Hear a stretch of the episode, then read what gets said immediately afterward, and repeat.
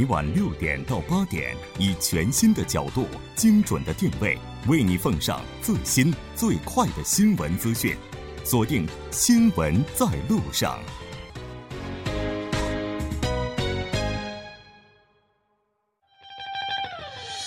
代沟这个词儿，你明白什么意思吗？啊，代沟多少多少啊多少都会有一点点。说实话，我跟我爸有代沟，就是我爸比我年轻。然后我爸爸可能就是会，就是避免有代沟，他会去学习一些时尚的东西。哦，真的啊对，两代人，两个视角，两代座谈会。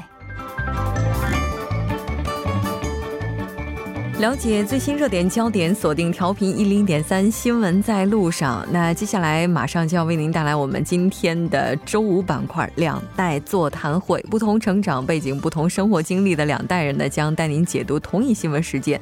我们邀请到直播间的两位嘉宾，一位是六零后代表，来自首尔第一特尔大学中国学系的学科长李和成教授。李教授，你好。哎，主持人，各位听众朋友，大家晚安。那另外一位是九零后代表李明九，明九你好。嗯，大家好。非常高兴和两位一起来讨论咱们今天的话题。这个咱们刚刚在经济一点通当中还提到一个零工经济啊，其实这个零工经济它的出现也是因为现在整个就业环境越来越不稳定，就是人们需要谋生嘛，所以同时打几份零工，并且呢，这种也是通过互联网的形式找到工作，这也是一个新 新的经济模式。那你说生活如此艰难，对于年轻人来讲，就不仅仅要养自己，可能赡养父母的这个责任啊，等等也都是有的。但我们同我们同时也看到另外一个现象，就是说年轻人他们就是这个无力去承担赡养父母的责任，同时呢，因为无法承受自我生存的压力，选择反过来啃老的现象也是存在的。那这个压力其实也就再次被转嫁到了父母身上。咱们今天就来讨论一下对啃老族的看法。我想先问一下民九，就是说你觉得什么？就是就是这个啃老族，就是到底到哪种程度，他算是啃老？嗯、其实我说这啃老族这个话题有点儿嗯、小心，因为可能听众包括在我我在内的有些人会啃老，所以我在这一说什么是啃老都有可能会给他们打说带来一些打击，所以呢，我先从这大概的表面上来看的，我觉得最大的特点就是在经济上，嗯，啃老。嗯，我觉呃，这不这经济不仅仅是代表着去讨零花钱，我觉得最大的表现是和到了成年和还和父母一起生活，也算是一个啃老的一个方式。嗯，有工作，但是呢还和父母一起住，这也算啃老吗？我觉得算也算，嗯就是只要还没有完全独立出去，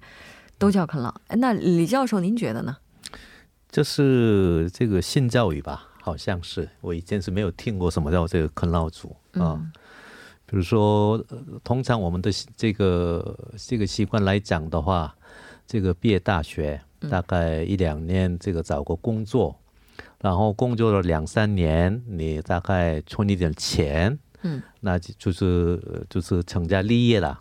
那大概这个年龄上的话，大概是三十岁前后，嗯啊，三十岁前后你大概可以离开家独立了。那现在你到了这个年龄，而且只有工作，嗯呃，你的客观环境是还可以离家出离家成这个可以独立生活，嗯可是不肯，这是一种。啊，就是不愿意独立。呃，对。第二种是没有这个客观的环境，嗯呃，因为你在如果我们拿这个首尔来讲的话，你一个人在首尔生活的话，起码呃吃的住的，一个月起码要一百五六十万，是这个是必须要的这个这个钱。嗯，那你没有这个这笔钱的话，你不得不这个依靠父母，呃，这是第二种。呃，所以所以这个啃老是大概这两种之一。嗯嗯，像这个啃老的话，其实两位都承认一点，就是说只要孩子没独立，差不多这就算是啃老了。像我们之前在节目当中提到了，说韩国这失业率是不断的去刷新最低记录，在今年一月份的时候，这个失业率也是再创了一个新高哈，所以也就意味着我们周边像这样的现象，应该不再是少数的特别罕见的现象了吧？嗯，是的啊，但是就像我刚才说了，就讨零花钱这种现象呢，我周围呢几乎没有，因为啊，即使没有找到工作，他们也可以去打小工啊，或者去去别的地方去挣一点钱，所以呢，他们有零花钱自己花。但是，嗯，我觉得最大的问题是在首尔，在韩国是一个最大的问题，就是一个住房问题。嗯因为大学周边的这些，我们去缴这个月租的时候，也要缴数十万韩元，并并且这个保证金是大概押金大概是上有的是千万或五百万、几百万。但是如果上大学或去找工作，就刚去找工作的话，我们没有存下这些资本，所以呢，我们不得不去跟我们父母去要这个，可能去要去要这个钱。我觉得这也算是一个啃老的现象。嗯如果把这也算是啃老的，我周围可以说几乎大部分的我朋友都是一都是啃老族。对，因为你是九零后嘛，九零后的话，现在还不到三十岁，才二十多岁，大学刚刚毕业没多长时间。呃，哎，明九，你对啃老是怎么看待的呢？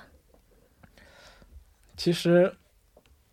嗯、因为我现在也算是一个啃老族，因为我就是辞职了，刚刚。对辞职了以后，我住在我妈妈房，我妈妈的家。虽然我妈妈不和我一起住，但是这个家是我妈妈的，所以呢，我、我也是一个啃老族。所以呢，其实我能理解这个现象，但是因为年轻人也有很多无奈哈。嗯对，因为我去去调查过一个这个调查资料，发现很多这个上班族呢也认为自己是啃老族，上班了也觉得自己有百分之四十多的人上班族呢都认为自己是啃老族，因为他们觉得自己成去啃老的原因最大的原因是他们觉得自己薪水不够，因为他们也要交刚才教授说的去交房费，什么房费、月租吃的、住的，还有去缴一些水费呀、电费啊，管理费啊，一百多万，他如果挣，比如说一个人挣二百多万多，一百多万都花出去了，半数以上没了，每每个月就剩几十万韩元的话，拿什么存下来钱去存下来也是存一一年也是就就几百万，但是房现在韩国房价数亿，这样的话，我觉得这是觉得这是一个非常无奈的一个现象。其实以前的话，就是房价被没有这么高的时候，呃，就是像我我年轻的时候，我也是我没有办法自己存钱买房子，还是这个跟跟父母拿一点钱，父母可以就帮你付一点钱。可是现在已经不是这个事这个程度了，父母没有办法帮得上你，哇，那个价钱，嗯，实在是太太惊人了。如果能帮得上你，也是部分的。可是你在拿父母方面拿一点部分的钱，你不可能在说我室内找到这个适合的房间，所以这所谓可能就有一些是这样子。父母看到你在外面的，就是独立的空间，比如说我看到你，你可以找到外面一个小空间，大概六六平到八平，只有一个床，一个洗澡间，你根本在里面没有一个动身的空间。如果父母看到你这个空间里面的生活的话，他父母也是舍不得，那父母哎该多心疼啊！呃，心疼，所以就是不让你出去，宁愿跟我住在一起一段时间。嗯，哦，对我周边遇到过挺多这样的情况，就是说刚刚开始工作的时候，对孩子来讲就觉得，哎呀，我终于经济独立了，一定要这个离开父母，自己去找房子住。但是这个时候可能很多家长会反对，说你先住在家里，你先攒点钱吧。那个实在，那个空间实在是很难凹的。对，哎，民九这边有一个关于啃老的调查。啊，对，我去调查了一下，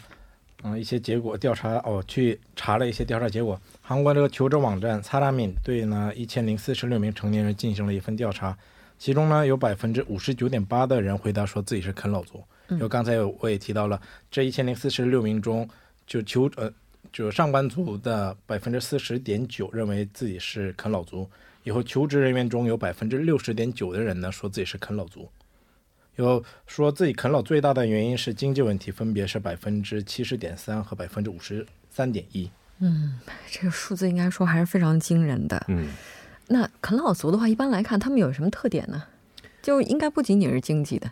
呃，经济才是最主要的。另外是，我是想他已经受到这个经济方面的压力的话，心理上一定会出现某一些那个无奈感的。嗯，呃，比如说你跟其他人沟通上面，你你觉得自己是啃老族，好像是不会很主动的表示自己的意见什么的。所以这个，呃，有的时候我们看到很多年轻人，呃，能够要表现自己意见的时候，他是不肯。嗯嗯，所以让人让人家觉得好像他没有一个决定能力障碍的样子。嗯嗯，这种现象也是很普遍的。嗯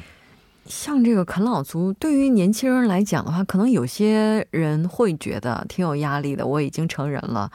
但是对于有一些朋友来讲的话，可能呃也是觉得虽然迫于无奈吧，但是目前这情况也就这样了。然后，但反过来再看看的话，这些长辈哈、就是我们的父母，如果孩子没有独立的话，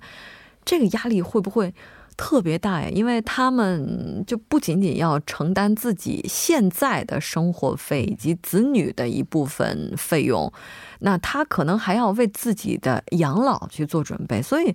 这个对于父母来讲，最大的压力是不是也是来源于经济？嗯，我认为，嗯，从经济上来看呢，我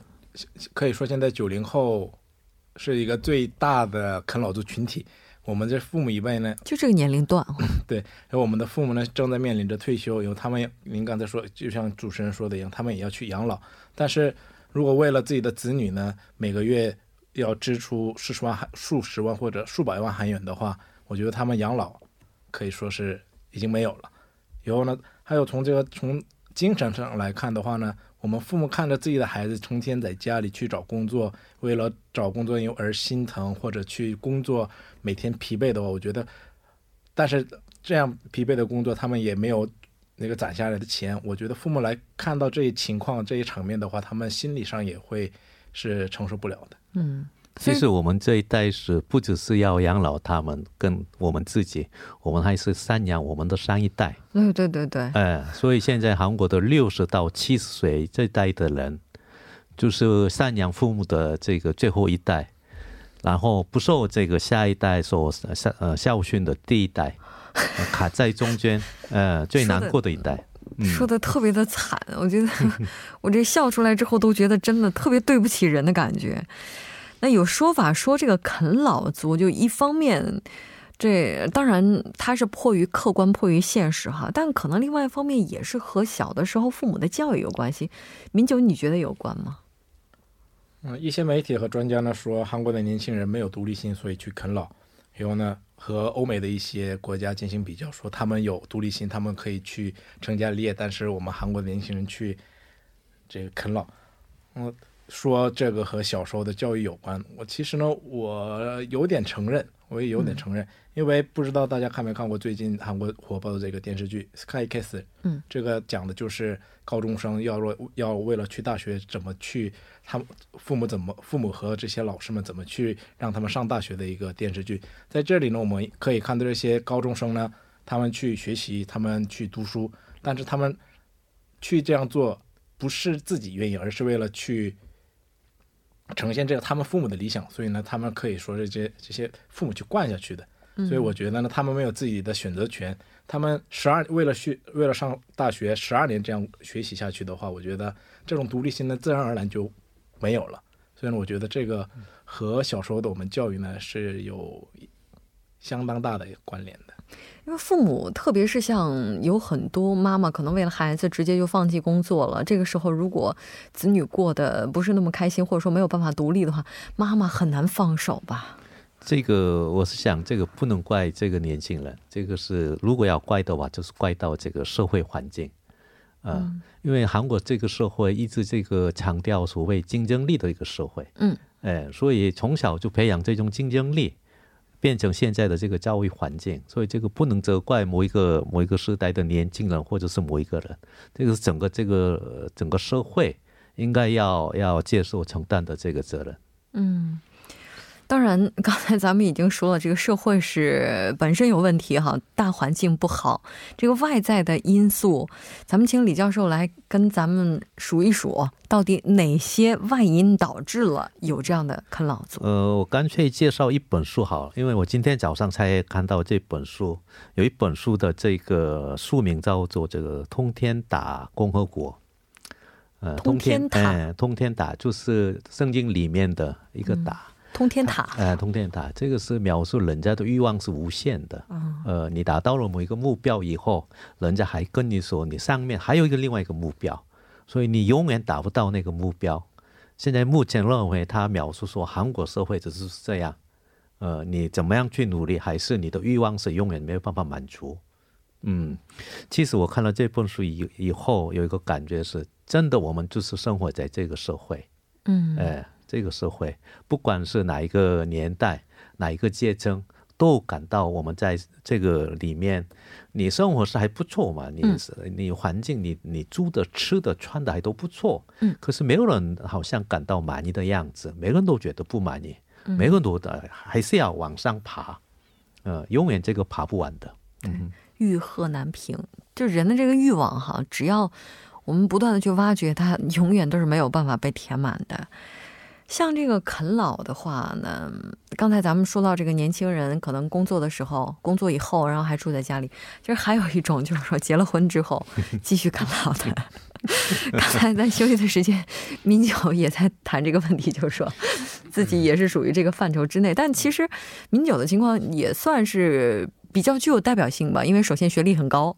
然后是受过非常高的这个高等教育哈，包括呃，然后背后也有很多的专业背景，同声传译、法律专业等等等等。那像这个现象，咱们还是先请民警来介绍一下吧。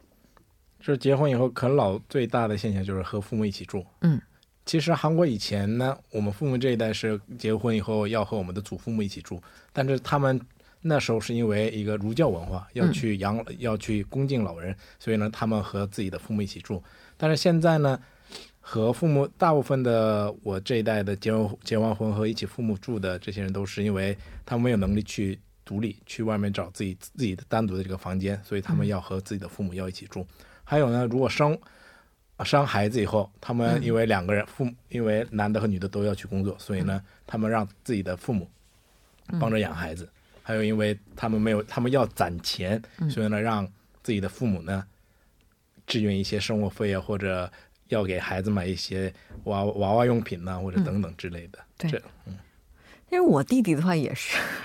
属于这种婚后啃老，但问题在于他的这个啃老是父母要求的。是，嗯，因为对于很多爸爸妈妈来讲，特别是这个男方的父母来讲，就结了婚之后不希望自己的儿子离开，然后、嗯。呃，儿子结了婚之后有孙子孙女的话，他也他也希望去照料自己的孙子。嗯。如果这孙子不让他看的话，这可能也是问题。必须要。请人，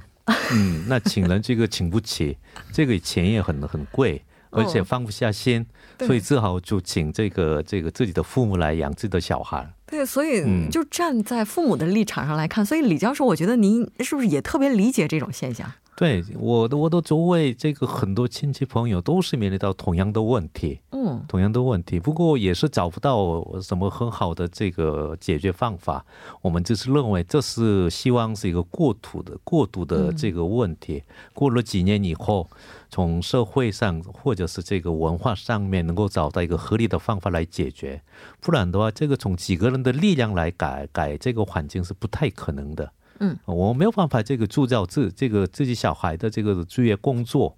或者是他的小孩没有办法这个除了我们自己以外，嗯呃，请这个比较廉价的廉工来养他们，这是不太可能的。嗯嗯、所以希望是这是一个过渡的问题。嗯，就是父母觉得这种现象也是很正常的，但希望它就只是一个过渡。是，像名酒的话，你这是不是属于父母就是强烈要求你别搬出去啊？呃，民九、怎么这表情是？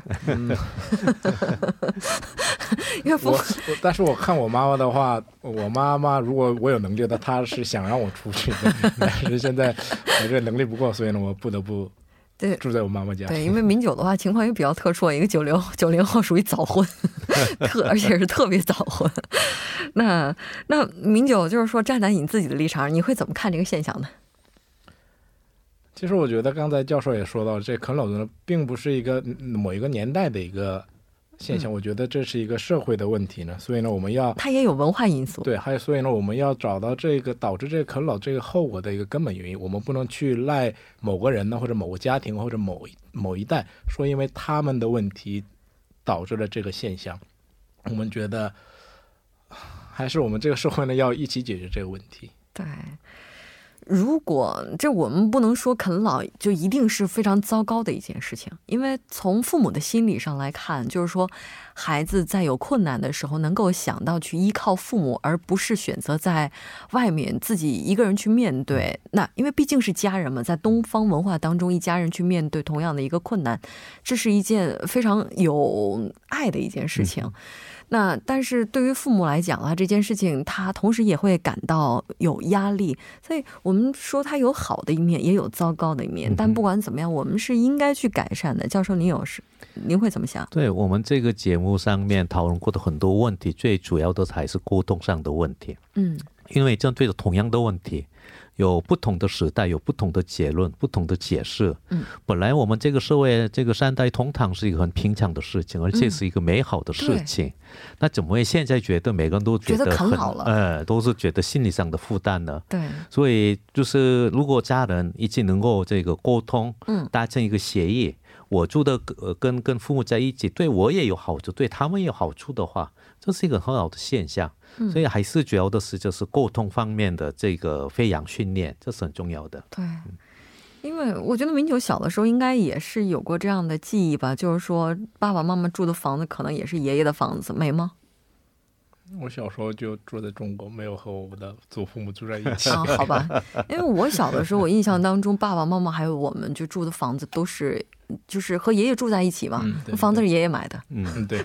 其实这也算啃老，但是三代同堂真的留下了非常多美好的回忆。嗯，但可能今天这个社会对年轻人、对老人的要求都太高了，我们的经济压力也太大了，所以说才会遭遇这样一个问题。明九，那你觉得 这个问题它是需要改善的吗？就是我们是保持这样一个非常优美文化传统，就是说三代、四代同堂。然后还是说，对于年轻人来讲，确实是应该要独立出去，应该要改善目前的这样一个现状。但是我觉得这个独立呢，要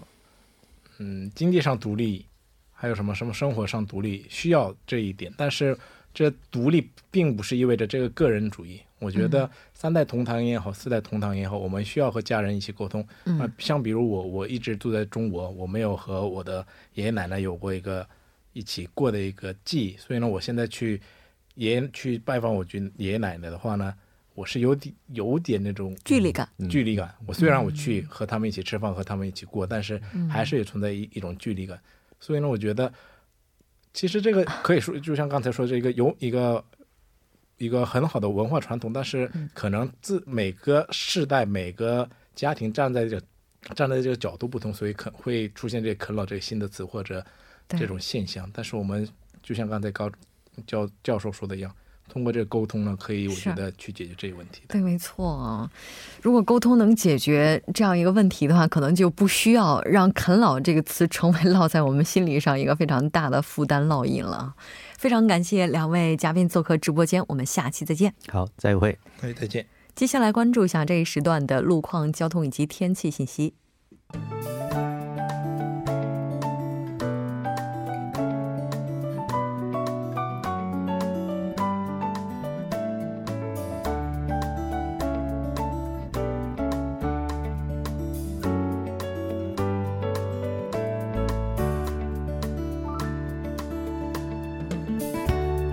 晚间的七点五十四分，这里依然是由楚源为大家带来的道路和天气信息。让我们继续来关注一下最新的路况信息。在喷汤水西路青潭大桥方向，水西车库附近至滩川一桥、青潭大桥南端至北端的路段，由于晚高峰的关系，道路拥堵。相反方向，青潭大桥北端至南端、滩川一桥至水西进出口路段，由于车流增加，拥堵情况较为严重。接下来是在东部干线道路圣水大桥方向，水落地下车道至马德地下车道的路段，由于车流汇集，道路拥堵。相反方向，圣水大桥至城东桥、君子桥至长安桥、月界一桥至陆川桥路段，由于受到流量大的影响，出现了交通停滞。还请各位车主朋友们参考以上信息，注意安全驾驶。好的，让我们来关注一下首尔市未来二十四小时的天气情况。今天晚间至明天凌晨，局部多云，最低气温零下四度；明天白天晴，最高气温两度。好的，以上就是今天这一时段的道路和天气信息。我们下期节目再见。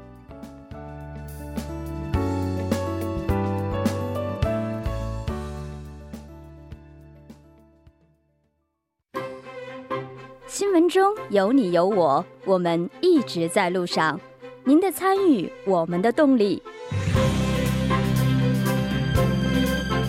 参与我们的节目，您可以通过手机短信的方式发送短信至井号一零一三，每条短信会收取五十韩元的通信费用。您也可以登录我们的官网三 w 点 tbs 点操语点 kr 收听更多广播回放。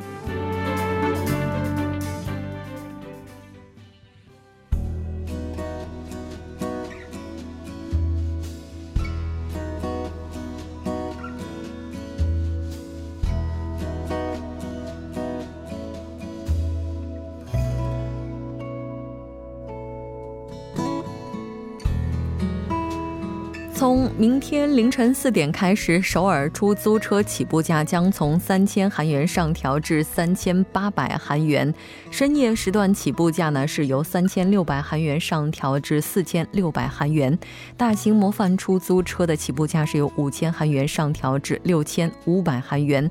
出租车每一百韩元的里程由目前的一百四十二米缩短至一百三十二米，那加收是一百韩元的时间从三十五秒缩短至三十一秒。那还希望大家能够提前的了解相关信息。节目就是这些了，制作人范秀敏，作家金勇音乐，感谢您的收听，我们下周同一时间依然陪您在路上，我是木真。